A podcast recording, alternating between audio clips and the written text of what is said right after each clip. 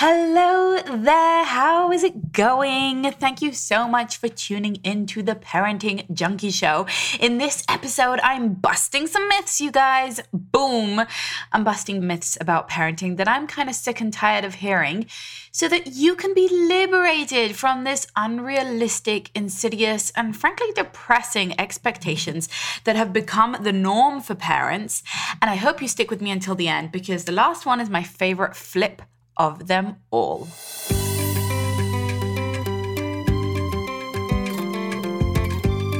You're listening to the Parenting Junkie Show, the place to go to love parenting and to parent from love. I'm your host, Avital. Hi, I'm Avital. If you're just meeting me for the first time, hello. I'm a mindful parenting coach. I'm the mother of four. I am British Israeli, and now living in the USA on the East Coast. So if you are confused about my accent, I hope that helps to clear it up. But most importantly, I'm here to help you. I'm here to test out lots of different ideas, do a lot of research, read a lot of books, figure out this whole parenting, marriage, family life gig and flow for myself, and then hopefully distill all of that information into bite sized, actionable pieces of inspo action and inspo education, inspirational, educational pieces that can help you make those applications to your family life. Because my whole goal and the whole purpose of my business, The Parenting Junkie, what my team and I are busy doing, is empowering you, intentional but imperfect parents. We're all imperfect, so that's me too, but we're intentional. In other words, we're showing up and we're trying. We want to do this right, if there is such a thing as right. Hint, hint, one of the myths I'm gonna bust. Stick with me for that. But yeah, basically, that's my goal here. My goal is to empower you with tools, with ideas, with action plans and blueprints so that you can reclaim presence, peace, and play. Those are our core values at the Parenting Junkie. And you can escape a lot of the chaos and the conflict and the clutter that comes into our lives as parents. Hey guys, I'm just gonna pause this episode very briefly to announce our winner this week. Our winner this week is B. Bracy. And B. Bracy, you left me an awesome iTunes review. Thank you so much. And you have won my course, Potty Time. Potty Time is going to make early potty training really simplified and straightforward. Plus, it has a bonus on EC elimination communication. So that's kind of interesting as well B. Bracy. I hope that that's going to be helpful for you. And here's what you wrote with your five shiny stars. You wrote, A voice of support for parents figuring out this journey. Avital has a passion for parenting from love that can be felt in every message I have ever heard from her and now in this podcast. She has found what works well for her as a parent after studying so many methodologies and helps other parents to find what really works for us and empowers us to parent from love. She knows how to share her vulnerable moments in a way that can support and inspire others to keep doing our best and try again when we fall short of our own expectations and intentions. Thank you for this podcast and all of your work, Avital. And she left a bunch of hearts. And B. Bracy, can I just say, I'm so thrilled that you've won because I loved this review. We actually picked the reviews randomly so it's not based on what you've written, but I happen to really love what this uh, review was built up of because I really felt that you hit the nail on the head with regards to what I'm trying to do and what my work is trying uh, to put out into the world, and understanding that it's about falling short of our own expectations and intentions rather than others' expectations and intentions of us. So I appreciated that little, you know, precision there as well. So thank you so very much. B. Bracy. Email us support at the Parenting Junkie will set you up with your prize of potty time course. And now back to the episode.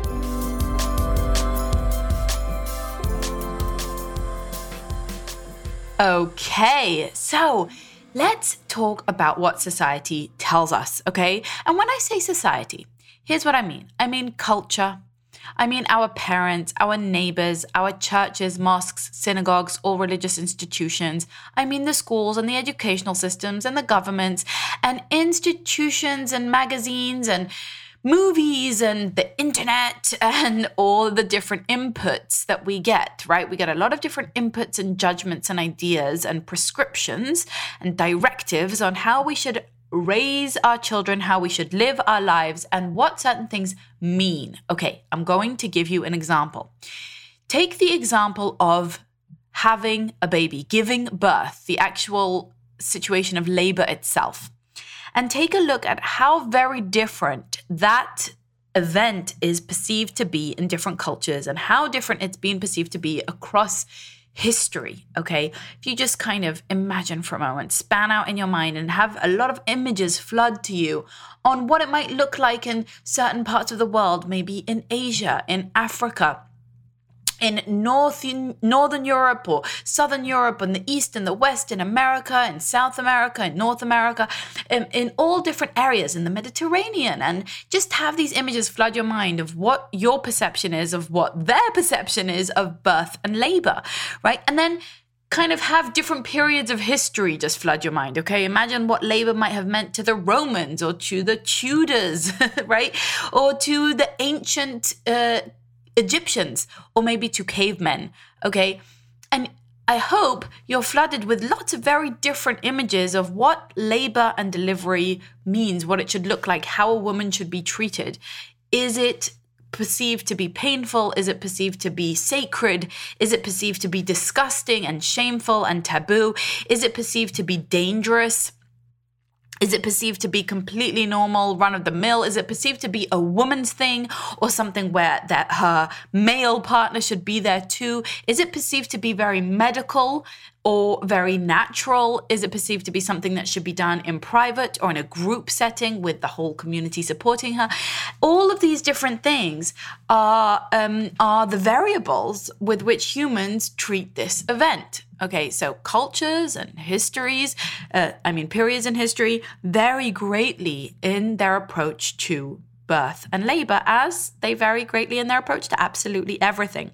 What we're sometimes not aware of is how much that influences us, how much a cultural dictate, a norm, an expectation really dictates everything that we think about that particular event. Okay, so take birth as an example. It's a good example for me personally because although I have zero PhD on the history of birth and all of the things I just spoke about, I don't actually know how the ancient Egyptians treated birth. I think that would be very interesting to find out, but I don't actually know. But I have some preconceived notions about what that might have been.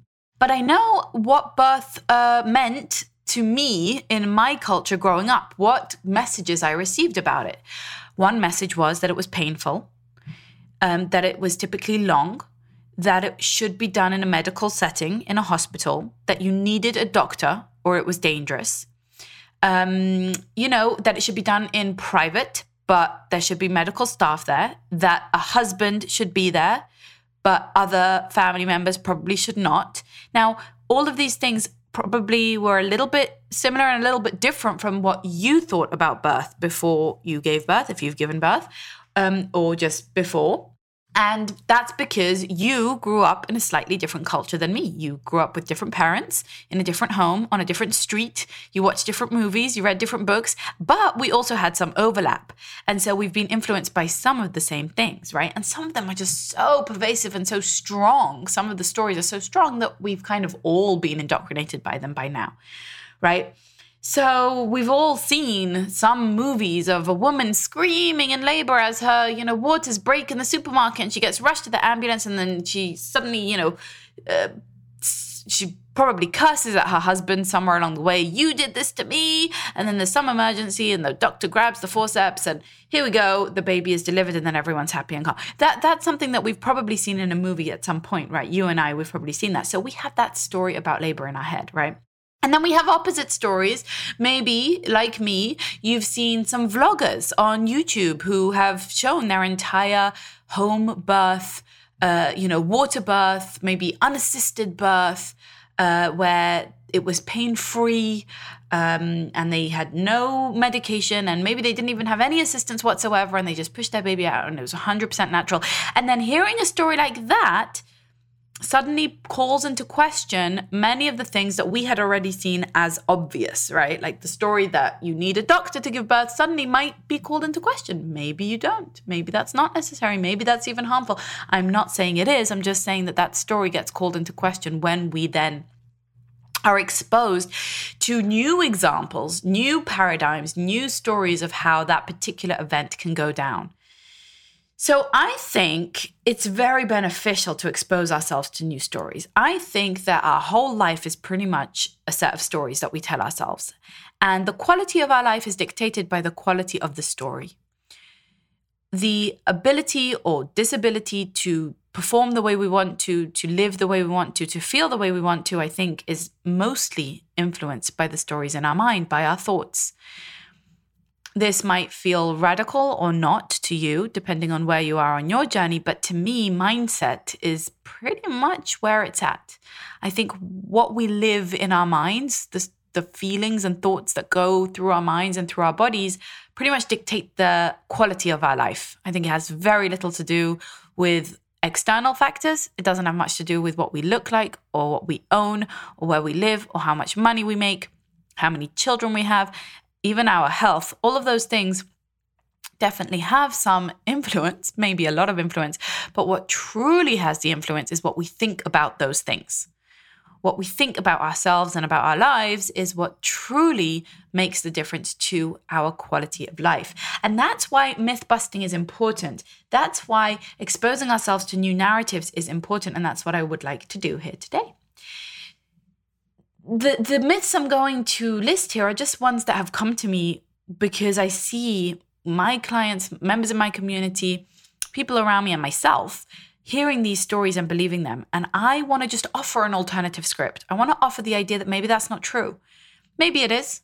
Maybe it is. But myth busting is about really exposing ourselves, opening our minds to a, a possible, a possible alternative narrative that might serve us better. And the truth sometimes doesn't matter as much as which truth we choose to believe. Maybe both truths could be true, depending on the one that you choose, the depending on the one that you make true in your life. Okay? So, without further ado, number 1 is the myth of parental control. This myth states that your child's behavior, how they turn out, okay, how they behave, how they show up in the world, what kind of adults they end up being, is a direct reflection of your parenting. In other words, the idea that you are responsible for your children that you are responsible for who they are and how they behave and what they like and what they don't like, their beliefs, their values, their personality, all of that is a direct result of what you've done or have not done to them and for them. Now, I certainly think that nurture matters. I certainly think that parenting matters, or we probably wouldn't be here because my whole career is devoted to figuring out parenting. But I don't believe that it matters as much as we think. And I don't believe that it matters in the way that we think. I don't believe that we are creating adults. I don't believe that we are creating people. And I believe that we have a lot less influence and far less control than any of us believe we do. I think that the only thing that we control and even this we can't always control, is ourselves, our behavior, how we show up. We can have quite a large degree of control over our thoughts and therefore our feelings and therefore our behaviors. We can work a lot on our mindset and on the choices that we make. That that we can do. But we have very little control over our children. Um, and almost zero control over how they turn out. I mean, look, we just don't really know. I read a lot of parenting books, I read a lot of research, I do a lot of thinking on these topics. But there are still so many question marks about, well, how do you raise, you know, a resilient, happy, healthy, productive member of society? How do you raise someone who's successful and all of the things that we want? We don't know. We don't really know because there are so many factors that go into that. And it's even more extreme than we don't know. Yes, it's true, we don't know. But even if we did know, even if there was some formula, that's not the point. That's not the goal. We're not factory workers producing, you know, a machine. working on this factory line and just hoping we're not working on a lemon, that we don't have a defect, you know, product. Because people aren't products.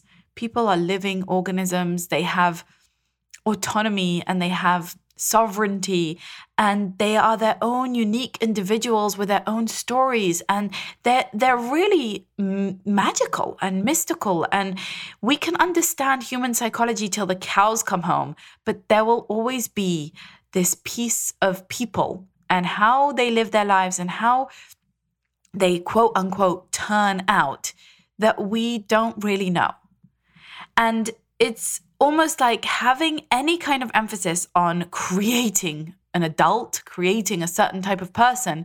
Although we can sometimes have those conversations, typically those conversations and any kind of emphasis on that is going to be missing the point. It's going to take us out of the present moment. It's going to take us out of our own self growth and our own focus on our inner work and becoming an adult ourselves, right? And it's going to create a manipulative controlling behavior in us. We're going to be very kind of, you know, hoarding our children. Only I can do it and it's my responsibility. And then we're going to create also a culture of shame and blame, which is what happens. I see it in a big way in our culture. I want to give you an example of that, which is that a few years ago, a woman had a child. I don't know any of the details. I just remember this story reading that a woman had a child in a zoo and we can debate the ethics of zoos separately.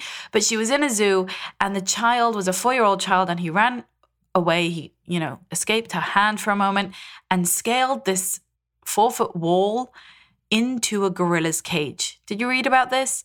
So the child escaped his mother's hand and ran off and literally climbed into the gorilla's cage. And the gorilla was a little agitated that the child was there, and people were nervous and screaming, and they were scared for the child's safety, and they ended up shooting the gorilla. A zookeeper shot the gorilla, and the gorilla died. So it was very tragic to have lost the gorilla in that situation. But what I was really dumbfounded by was the blame that people felt was necessary to quickly, quickly, quickly um, point a finger at this mother point a finger at this mother and say, You're to blame. You didn't control your child. Your child's behavior is a direct reflection of your poor parenting. And I thought that that was such a deep misunderstanding uh, of human development, of human life, of human relationships, of our role as parents, but also so misguided in the type of community I think we all want to create. First of all, I think blame is very rarely helpful. And of course, she has some responsibility in this, but also he's a four year old kid and kids do run away and kids are curious. And if you create a cage with a big animal in it that a child can climb into um, that that's also a huge responsibility right? We need to look at that as well. But mostly the point that you should control your children is this idea that you're to blame if anything goes wrong. And the thing there is that that gags us, that ties our hands because life includes risk. Any life worth living includes risk. If we can't take our kids to the zoo, again, we can debate that separately. But if we can't take our kids to, you know, a children's museum, let's say, or if we can't take our kids in the car, or if we can't, you know, send our kids to school, all the different things that are normal in our society because there is risk involved, um, and then if anything does go wrong in a worst case scenario, we are to blame, then we simply can't live life. We can't raise children. And so, no, we're not in control. You know, yes, we are. We are accountable for many things, and we need to be accountable to our children, but we are not responsible for them. There are many other factors that factor into that. And no, we need society, we need culture, we need neighbors, mothers, grandparents, everyone pulling together to raise children. We need to all be pointing in the same direction and helping each other out and not saying, well, that mother is responsible for that child and I'm not. No, you are too. Were you a bystander in the zoo? Were you an architect who designed that zoo? You know, were you someone who could have lent a helping hand or could have noticed? It's not just a mother. Mothers mothers cannot raise children by themselves. It's not possible. It's not natural. It's not what we were supposed to do. Okay, this is taking way too long for one point, but I I have a lot more to say about this. So let me know if you'd like a whole episode just about the fact that we are not in control. And the idea is that we need to relinquish control and how to do that and what it means to be accountable to our children but not responsible for them. And of course, we can get into the legal ramifications of this, which is, you know, sometimes horrific, parents getting arrested for letting their kids walk to school, that type of thing. But the point here is we need to be able to take risks. We need to be able to evaluate situations and allow our children to live, to live, uh, not by controlling them. Okay, number two, a myth, okay, that there is one right way to parent. So I touched on this in the first episode and in the first uh, point that I made here. And it's a very dangerous way of living to think that there's run, one right way of doing anything. When you start to zoom out and realize, right, all of the different cultures and all of the different human experiences, you start to respect that there are many right ways of doing things. There are many great ways, but there are no perfect ways, right? The idea that you should be a stay at home mom, or you should baby wear, or you should co sleep, or you should homeschool, or you should send to school, or you should, uh, you know, feed organic food, or all of the different things that you should or should not do, you should know that there is another culture that says you should do the polar opposite, and they are also raising happy and healthy children. Sure, there are some behaviors that really, I think, we've got enough evidence to say, no, we should not be doing that. Like, I'm very comfortable coming out and say, no one should be spanking their children. But the point is that people are complex, very complex. And there is such a simplification of good and bad. Every time Harvard comes out with a new review that this is bad and this is good, and every time there's a new piece of research, we cling to it as though it's now, you know, manna from heaven. And we don't realize that everything is contextual. There isn't one right way because it depends on your context. Is homeschooling good? Well, that depends. The answer is pretty much always going to be that depends. Is co sleeping good? That depends. Is baby led weaning good? That depends all of the practices that I make videos about and that I read about, they could be good, they could be great. In many cases, they are, and maybe for most people, they are. But people are complicated. And if it's not good for you in your situation, then it's not good. Full stop. It doesn't matter that you read a piece of research that says that doing XYZ, that doing timeouts, okay, let's take timeouts as an example. I don't think timeouts are, are good. Okay. If I have to categorically decide a timeout's good, no, they're not the best practice. They're not my favorite. I think there's enough research against them. And I'm I think that they're manipulative and punitive and that they don't really help children learn a good lesson. But are there situations in my home where a timeout is good? Yes. There are contexts where that would be good. Yeah. Like, for example, if I'm losing my cool and I'm so angry and raging that I'm going to hit my child, then a timeout is really good. A timeout is better, I think, than me hitting my child, right? I, I, think so. And I think that's a realistic situation. For me, it is. I've certainly got to angry points where I want to hit my child. It is better for me to grab them, put them in a room, and say, You must stay there. I'm too angry. I need a timeout for you, right? I, I think that's better. So that's contextual. So categorically, you know, saying something that might lead to shame or blame or feeling like there's only one right way, like timeouts are bad, is not so helpful. Now, do I do that? Yes. I come out and say what behaviors I think are good and what behaviors I think are bad. But I have to ask everyone who's hearing this or any other piece of advice, piece of research, to always consider context, to always understand that it matters very much what culture you're in, what the alternatives are, what the hidden price is you know, I have a video about global parenting, which I invite you to watch. And it talks about how different cultures do things so differently and what a joy it is to live in this day and age where we can learn from that. And we can normalize certain things that we do. So don't uh, idealize yourself and don't demonize anyone else and vice versa because every everyone is trying to be good parents and yeah we can debate we can decide okay We are going to try and do things peacefully and we are going to try and do things gently and respectfully. But that doesn't mean that that's always available. It doesn't mean it's always the good thing. It's like some people say to me, You think unschooling is good. So am I, you know, now I feel guilty and bad because I'm sending my kids to school because I have to work. Well, no, if you have a job outside the home and you don't have my lifestyle and the way that I do things, then that's good. That is good. That is a good choice for your family. Right? Everybody has to make a good choice for your family. So I want you to always be asking yourself rather than there's only one right way, rather than saying, I read the research and this is what needs to be done. Say, okay, that research is interesting. That is inspiring.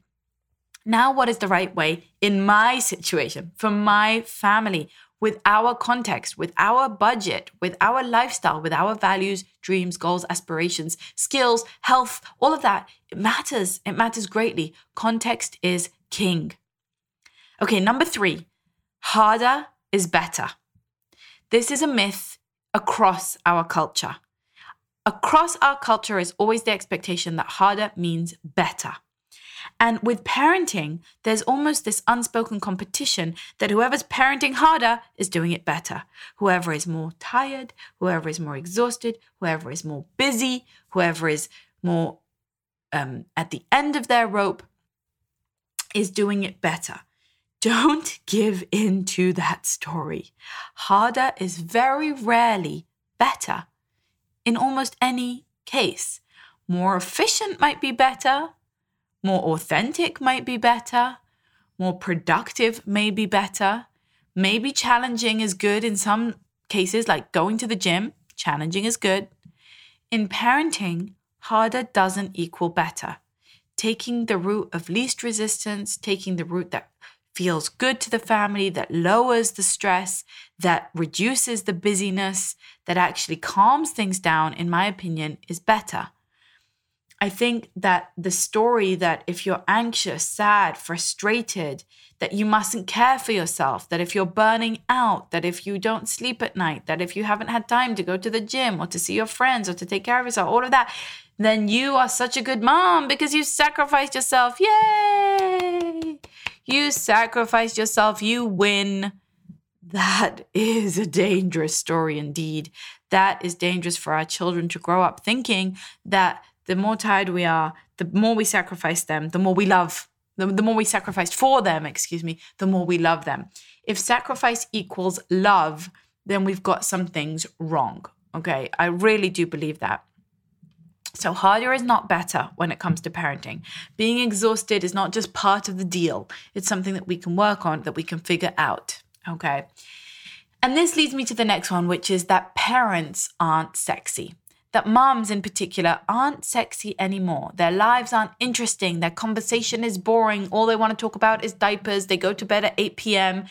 I am all of these things. I talk about diapers and I go to bed early and so on. But I reject this story that we should all be pointing our eyes at 25 year olds, right?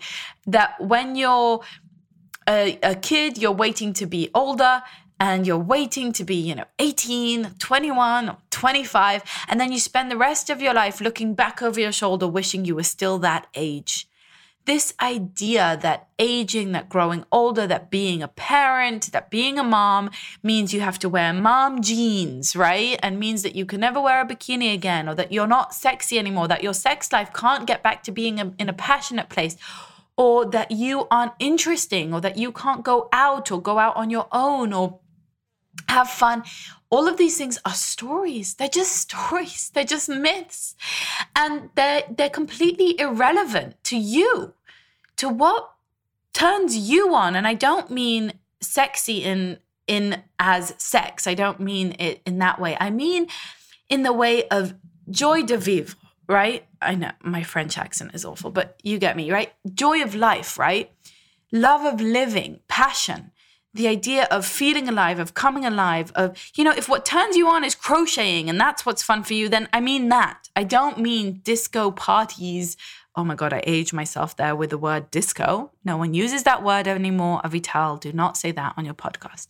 Okay, I did. It's done. Not going back and editing that out. Sorry. But you get my drift, right? Clubbing. Okay, that is probably a more of the moment word. I don't know because I don't go clubbing, okay? Let's just be honest. Let's just be real. I am definitely more the crocheting type. But doesn't matter. The point is that parenting, being a parent, doesn't define you as now not an interesting person, not an attractive person. Diapers can be one of the most fascinating things to talk about. Watch my videos if you don't believe me. I have videos about diapers. I think they're very interesting.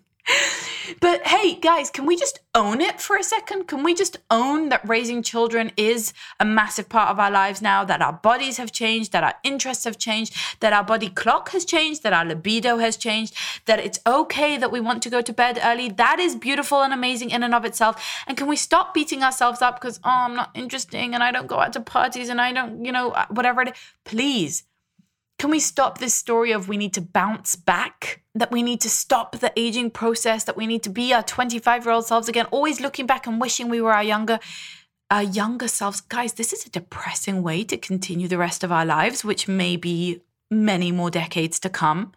No, I'm sorry, this has to stop. You know, it's very much the kind of Puritan, prudish, I think, American culture to see moms as non sexual beings, as non sexy beings as well. Like, I think if you go to places like Italy, in my experience, shout out to all my Italians, um, being a mother is sexy. Like, in the sense that you're this, you know, healthy, strong woman and that's considered sexy. It's not mutually excu- exclusive to be a vibrant and passionate being and to be a mother in Italy, in my opinion, from what I've observed. But in America, it is. It's like the death of your personality, the death of anything interesting about you, the death of your life. Now sacrifice yourself for the rest of your life because now all you are is a slave to those children. That's got to stop.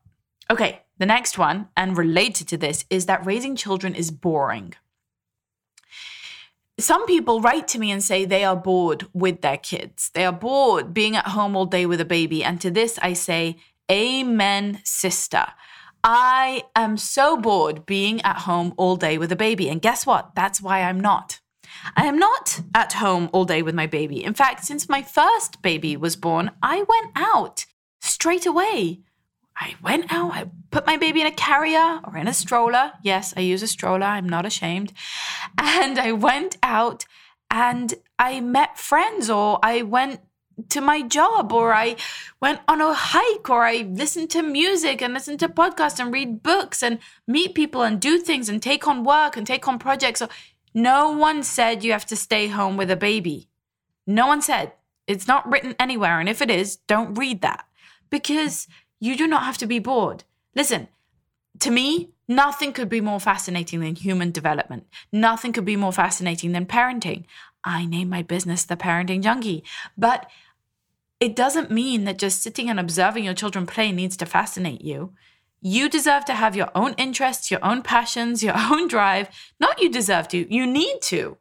Don't put all of that on your children. Don't make them your sole interest. Don't make them the only thing that you have in your life. You will be bored. I'm guessing, because as fascinating as your children are, they're still not going to hold your attention all of your life. And do you know why?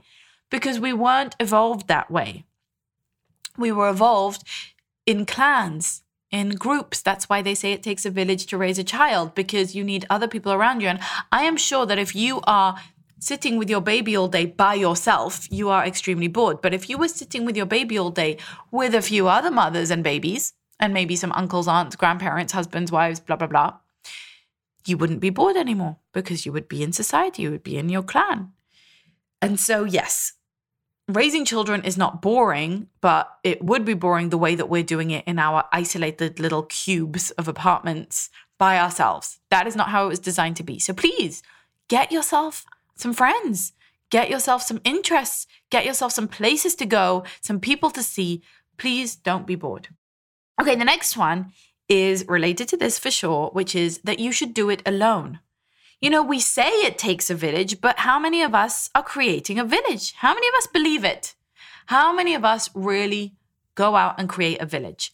Listen, I don't live near family at the moment. Hopefully, I will. I would like to move back to live near my family in Israel, but at the moment I don't. And so I have found my village and hired my village. I've spoken about this, you know, I hire help at home to help me because it is impossible for me to do all the things that I do without help.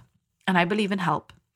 But also, I found my village and it took me years. When I moved to New Jersey and to New York, I felt extremely isolated. But I reached out on Facebook. I asked people for play dates. I joined mom groups. I went out. I asked other moms on dates and we built relationships and friendships. And over the years, and eventually, I found my group and I found my friends. And now I have what really does feel like a village. I have other moms that I could drop my kids with, that they drop their kids with me. You know, we have I have other moms that I go on vacation with. And when I say moms, I really mean families. But it was a very, very deliberate and consistent effort over a very long time, over four years, until I found this and created it. And so if you feel isolated and you have this story that you should do it alone, it's a myth, it's a lie. You weren't evolved to do it alone because you, my friend, are a primate. And if you read anything about primates, you will learn that, like other apes and and chimps and all sorts of animals like that, they live in groups. They raise their children in groups. They don't do it alone. You weren't supposed to do it alone either. So now we kind of screwed up and made this culture where we do do it alone. Now we need to fix that. The way we fix that is we go out, we find a clan, we build a clan. You build a group. You join groups. You you find them in your local anything, your local church, your local community center, your local schools, and you figure it out. You open your doors, you invite people in, you even if it's scrappy or messy or small, you still do it because being alone for most of us is not an option. And it doesn't matter if you're an introvert or an extrovert, we all need community, we all need help. I want to share a really beautiful story that happened recently in my present play community. After I shared a while back that I have household help, so many people wrote to me with incredible supportive emails just saying, Thank you so much for sharing that. And that's given me validation to get help, or it's at least exposed to me how you do it so I don't feel like, oh, she does it all by herself. And all of these things. And one person didn't. One person wrote to me that they felt deceived because now it feels like everything I ever said was wrong because I'm not doing it all alone. She said I was patronizing. She said I was self centered. Um, she said I was privileged, which apparently is a big insult, but it's just the truth. I am privileged, but we all have certain privileges and we can all ask for help whether or not you have the money to hire help, whether or not you can shift around your budget to make the money to hire help, or you can barter for help, I believe there is a lot of free help to be had. The question is, are you ready to say yes to it? Are you ready to ask for it? So, Nicole in my present play community wrote that she felt overwhelmed by this idea that she should get help because she doesn't think she can afford it, which I totally get. I've been in that position in the past. It took me a long time to build myself up to hiring help. And just for the record, by the way, the vast majority of my videos were, were taken before I had help, or at least before I had this level of help. I had maybe once in a while. But I've always been a big believer in getting as much help as you can. And so, and by the way, I don't I don't think it's just good for you. I think it's good for the person who helps you too. Either you're giving them a job and giving them money, which is great for them, or you are creating community with them and they're feeling like they are contributing to you and being part of a group as well you know in in primate culture the aunts and the uncles and the, the grandparents that they're also contributing and they feel good with that. That's how humans are built. So anyway nicole i'm trying to tell you the story of nicole and i keep getting sidetracked. I'm sorry. Let's get back to nicole. Nicole wrote i don't feel like i can get help. I'm not privileged enough. I can't afford it and we all brainstormed together with her. And one of the things we came up with was Are there any senior residents where you live? And could they potentially help you? And so she suddenly realized that she is living in this big apartment building chock full of senior residents. And Nicole posted this beautiful advert, this handwritten advert that she wrote. And I'm going to read it out to you right here because I think it is so inspiring and perfect. And I think you should steal her advert and use it yourself if you're in a similar situation. And I actually posted it on my Facebook page. So if you want to see it, it's this cute drawing that she drew, and you can get inspiration from that. But let me just read to you what she wrote Volunteer grandparent needed. This is Brendan, age three and a half. Interests robots. Time commitment two hours once a week. When? Wednesday or Thursday morning. But we're flexible. Where? Brendan's house on the 12th floor.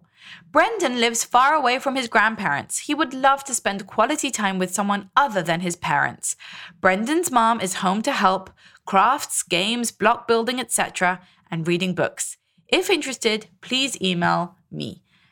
So she wrote this out, and within a day, she had a volunteer grandparent signing up who wanted to come for free once a week to read Brendan books and play games with him. Isn't that amazing? So, this is what happens when we get creative about creating community. You can do it. I can do it.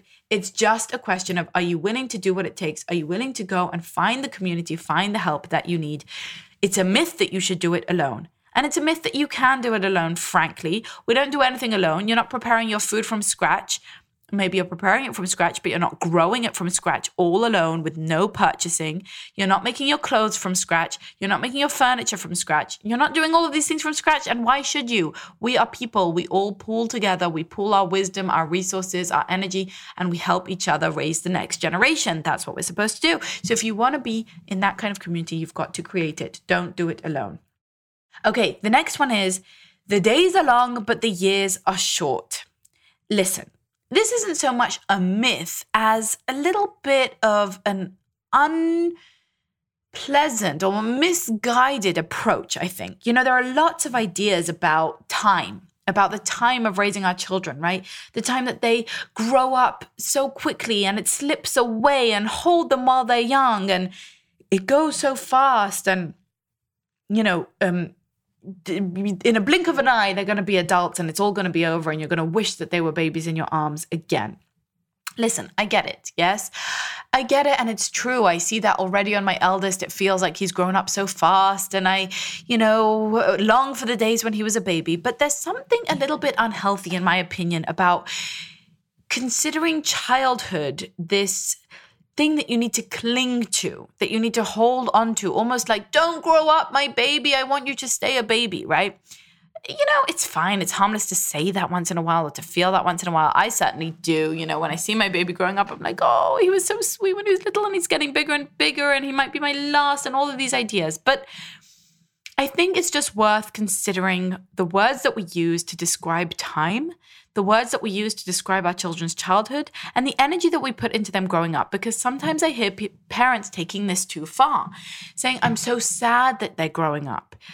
My friend recently told me, shout out to my friend if she's listening and she recognizes herself, but she recently told me that she was so sad that her child was graduating from kindergarten. And she said she cried at the graduation and she's just so sad. And isn't it so sad? And she was saying it to me that way. And I'm like, well, wait, why is this sad? How beautiful. Your child is healthy and they're growing and they're doing what they need to do. And she just kept saying that. And she said that about many different milestones. She gets sad every time there's a birthday. She gets sad every time her child, you know, is losing a tooth or growing in some way. I think we just need to address this sad energy of our children growing up. Oh, they're going to grow up and they're going to fly the nest. Yeah, Bring it on, sister. That's what we're here for. We're here to release them from our clutches, not to clutch onto them further and tighter and deeper. Our children are amazing, lovely, snuggly little people who we enjoy having around, but they are not ours. They don't belong to us. And the whole point of their lives is for them to be the autonomous beings that they are, to fly the coop and to, to, to live, to live their lives not to be ours, not to be on our laps and in our arms forever. And sometimes I feel like this holding on, this feeling of, oh, they grow up so fast, the years are so short, hold them so tight. Sometimes that breeds into this kind of sad or tragic approach to children growing up and doing exactly what they need to do. I don't think children should grow up with this idea and this message that that mummy doesn't want them to grow up, that mummy wants them to stay small and to stay hers because that's how she likes them. I think it's more empowering to feel that whatever age I am, whatever stage I'm at, is exactly where I need to be. And mummy is perfectly okay with me being me and me doing what I'm doing. And when I grow and when I take the next step and whatever that might be, if it's going to college or if it's losing my tooth, then that's where I'm supposed to be. I think this holding on and holding back on time is the same as us adults saying, Oh, I wish I was 18 again, and oh, my body doesn't bounce back, and oh, I have a line on my forehead and a gray hair. That's again fighting with time, fighting with reality. It's very wasted energy, in my opinion. It's putting energy into being sad about the very nature of life itself. Just how life goes through those cycles, and every step of the cycle is beautiful, including death. And finally, this is my favorite point, y'alls. So thank you for sticking with me this long. But my final point is that parenting is a job. The idea that we are doing a good job, that it is a job. You know, a lot of people sometimes say to me, "Oh, my my job is parenting, but I'm not paid for it." And I want to say something about that. No, it's not a job. Okay, I've probably said this too, and I might say it again. I fall prey to all of these myths. That's how I know about them. But it's not a job. Okay, a job is something that we can outsource. A job is something that we can give to someone else. Okay, anything that you can give to someone else is a job. Parenting is a relationship. Parenting, like being a wife or a husband, a friend, a brother, a sister, a father, a mother, is a relationship. You cannot outsource it. Okay, you don't outsource being a wife you might outsource all of the traditional jobs associated with being a wife. Okay. You could outsource homekeeping, right? Housekeeping, cleaning, cooking, I don't know, ironing, because 1950s housewives, that's what they needed to do. But we realize now that those are jobs and you can either do them yourself or you can outsource them. You can't outsource being a wife because that's a relationship with parenting, the same is true. I mean, you can get a babysitter, you can outsource education, you can outsource a lot of different caregiving activities, but you cannot outsource the job of parenting because the job, the real job, the real definition of being a parent is the relationship you have with your child. And that's why you don't have to be the one to cook the meals, you don't have to be the one to do anything. But if you want to be a quote unquote good parent, whatever that means, then you need to work on the quality of the relationship with your child. I do believe that. I don't believe our children grow up, any children grow up thinking back to mom and dad and thinking, oh, but she didn't, you know, she wasn't the one who, whatever it was, you know, did the house cleaning or cooked the meals. I know a lot of people care that their moms cook them meals because that's a love language for a lot of people. But the point is that that's not ever going to be the main issue, right? The main issue is what was she someone who I had a good relationship with? Was she there for me? Did she love me? Did she listen? Did she care? Did she show me love? All of those things are what I'm going to care about. And so you don't have to do any of the jobs that are associated with parenting in order to be a good parenting parent. And that's why it is not a job that you are paid for. It is not a job that you are paid for because being a parent is not a job. Being a parent is a relationship. So, I hope that all of this helps to clarify, helps to bust some of those myths, helps to get a broader perspective. And you can break down those misguided assumptions and these beliefs, these lies, lies, I tell you, and help you to realize that you are doing an awesome job. You really are. I use the word job because I'm not sure what else to say, but you are an awesome relationship person. no, you're doing an awesome job as a parent, just the way you are. Don't do it alone. Don't find yourself boring or unsexy. Don't think that harder is better. Don't think that there's one right way. Don't think that you are so in control and that you are so responsible for everything. Don't think that you have to hold on to time because it's going by too fast. Simply relax into this. Enjoy the relationship that's really the bottom line here is enjoy the relationship make it a good relationship and a good relationship typically feels good so that's how you know now i want to let you know that next week we're going to talk about resiliency we're going to talk about anti fragility.